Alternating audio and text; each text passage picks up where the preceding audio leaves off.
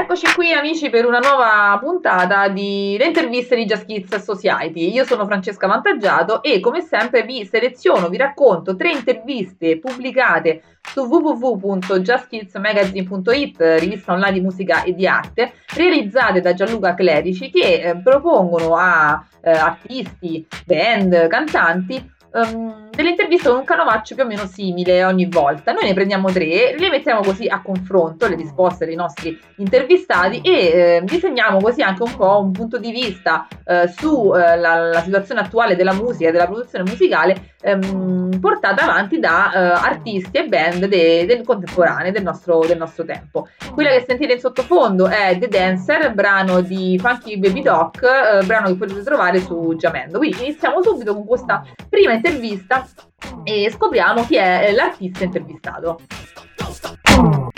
Iniziamo con un'intervista di Gianluca Clerici a Matteo Terzi, forse il nome non mi è nuovo perché è arrivato in finale a The Voice Belgio a 33 anni, la particolarità della sua musica e della sua vita è che è un busker, ha sempre suonato per strada nelle piazze delle città italiane ed europee, ha girato appunto il nostro continente, l'Europa in camper, suonando appunto come cantante di strada in tante città.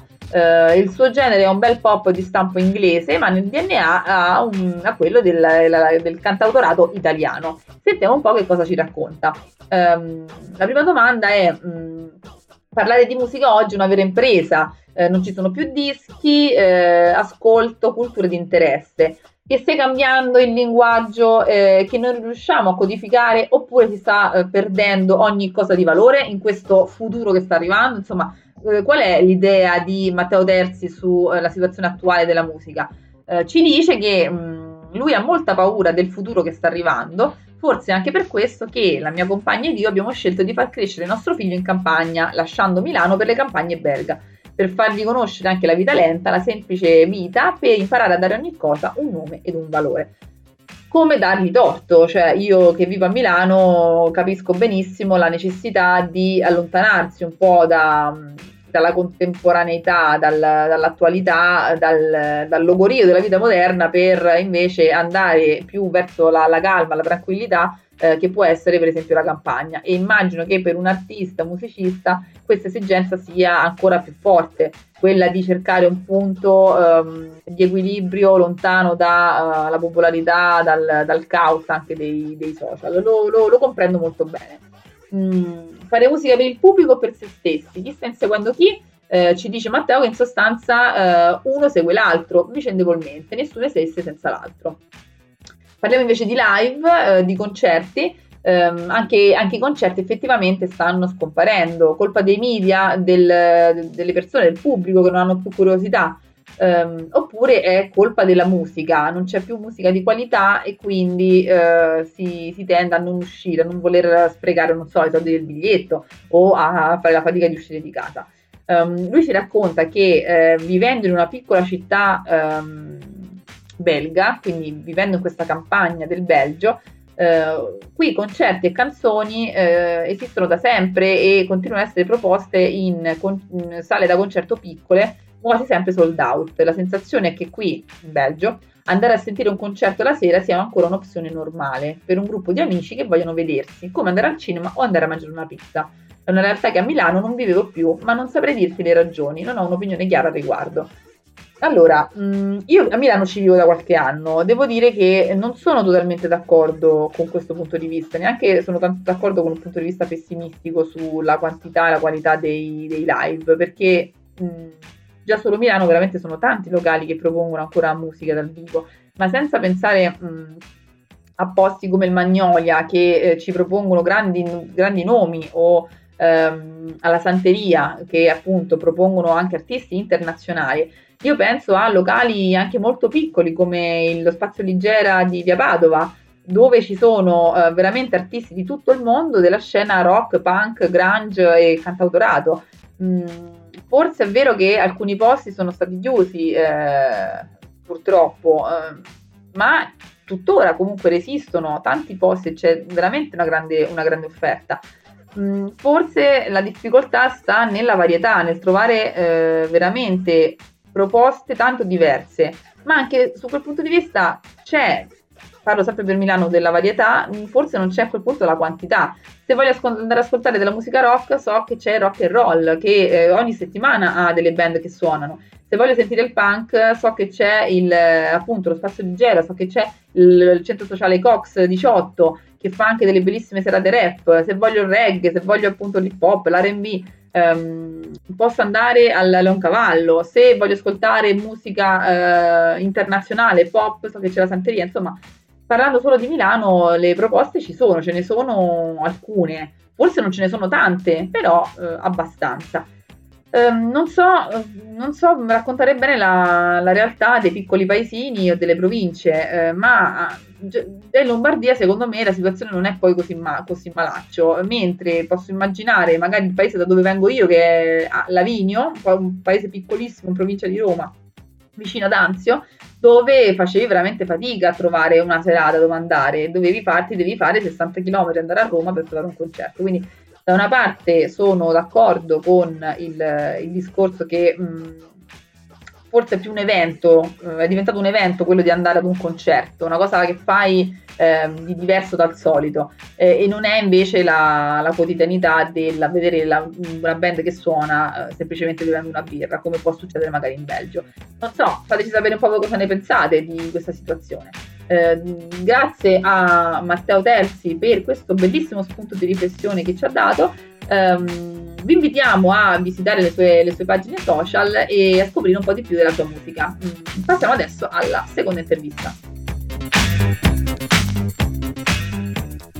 La seconda intervista è davvero una perla, perché Gianluca Clerici ha intervistato Roberto Zanetti, in arte Savage, un nome molto famoso, forse non per i più giovani, ma per chi ha verso 40 anni già comincia ad essergli familiare. I più nostalgici infatti lo ricorderanno per il disco Tonight del 1985, con suoni new wave, disco e dance puramente anni 80. Oggi torna Roberto Zanetti con Love and Rain, quindi se amate il sound anni 80 dovete assolutamente conoscere Roberto Zanetti, dovete andare a guardare i video e ascoltare le canzoni più antiche, appunto degli anni 80, ma non perdetevi Love and Rain, ultima uscita. Quindi torna Savage, fino ad ora dove eri stato? Insomma, la tua carriera è davvero grande. Ci racconta un po', quindi Roberto ci racconta un po' la sua vita. Alla fine degli anni 80 la musica pop stava cambiando, per rimanere fedele al sound elettronico ha preferito fermarsi come cantante e continuare come produttore. Nel 2005 è tornato per esibirsi in uno spettacolo allo Stadio Olimpico di Mosca, dove c'erano 25.000 persone, e poi da lì ha ricominciato: Polonia, Russia, Stati Uniti, Canada, Messico, Paesi Baltici. Da lì in poi la voglia di realizzare un nuovo progetto è nata in questo modo. Segue poi l'intervista di Gianluca con una domanda un po' sul genere. La new wave, l'elettropop italiano, da Garbo a Savage, sembra essere stato un poco dimenticato in questi anni, ma sembra anche che in qualche modo stia tornando, o sbaglio? Beh, adesso, piccolo inciso mio, new wave, elettropop assolutamente sono tornati alla grandissima ribalta, tanto che io potrei dire che forse anche addirittura una variante che ormai si è imposta nella produzione musicale di oggi. Ci risponde Roberto dicendo: nella musica di oggi sento tantissime idee e suoni presi dagli anni 80, si può tranquillamente dire che gli 80 sono tornati di moda. Billie Eilish è l'esempio, ha un successo incredibile e ha un sound veramente anni 80, anche nella voce. Usa il vocoder, uno strumento elettro per anni dimenticato. Quindi chi di voi si stava chiedendo se gli anni 80 fossero scomparsi, ha quella risposta. No, assolutamente. Ci cita addirittura Billie Eilish, che definiamo giovanissima, innovativa, quando in realtà, ci dice Roberto, usa il vocoder, roba che veniva usata 40 anni fa.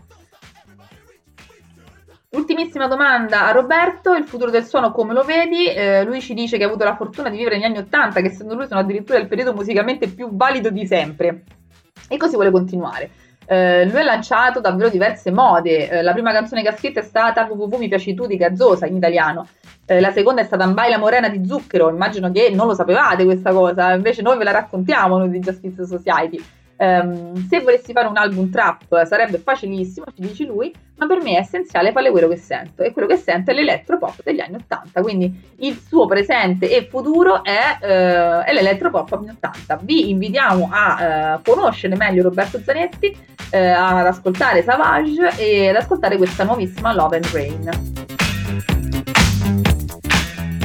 Chiudiamo poi la puntata con l'intervista a San Diego in occasione dell'uscita del suo secondo disco, che si chiama enigmaticamente U, accentata, dall'antico sapore dance e chill wave. San Diego è un ragazzo molto giovane che da qualche anno si è fatto conoscere sulla scena italiana.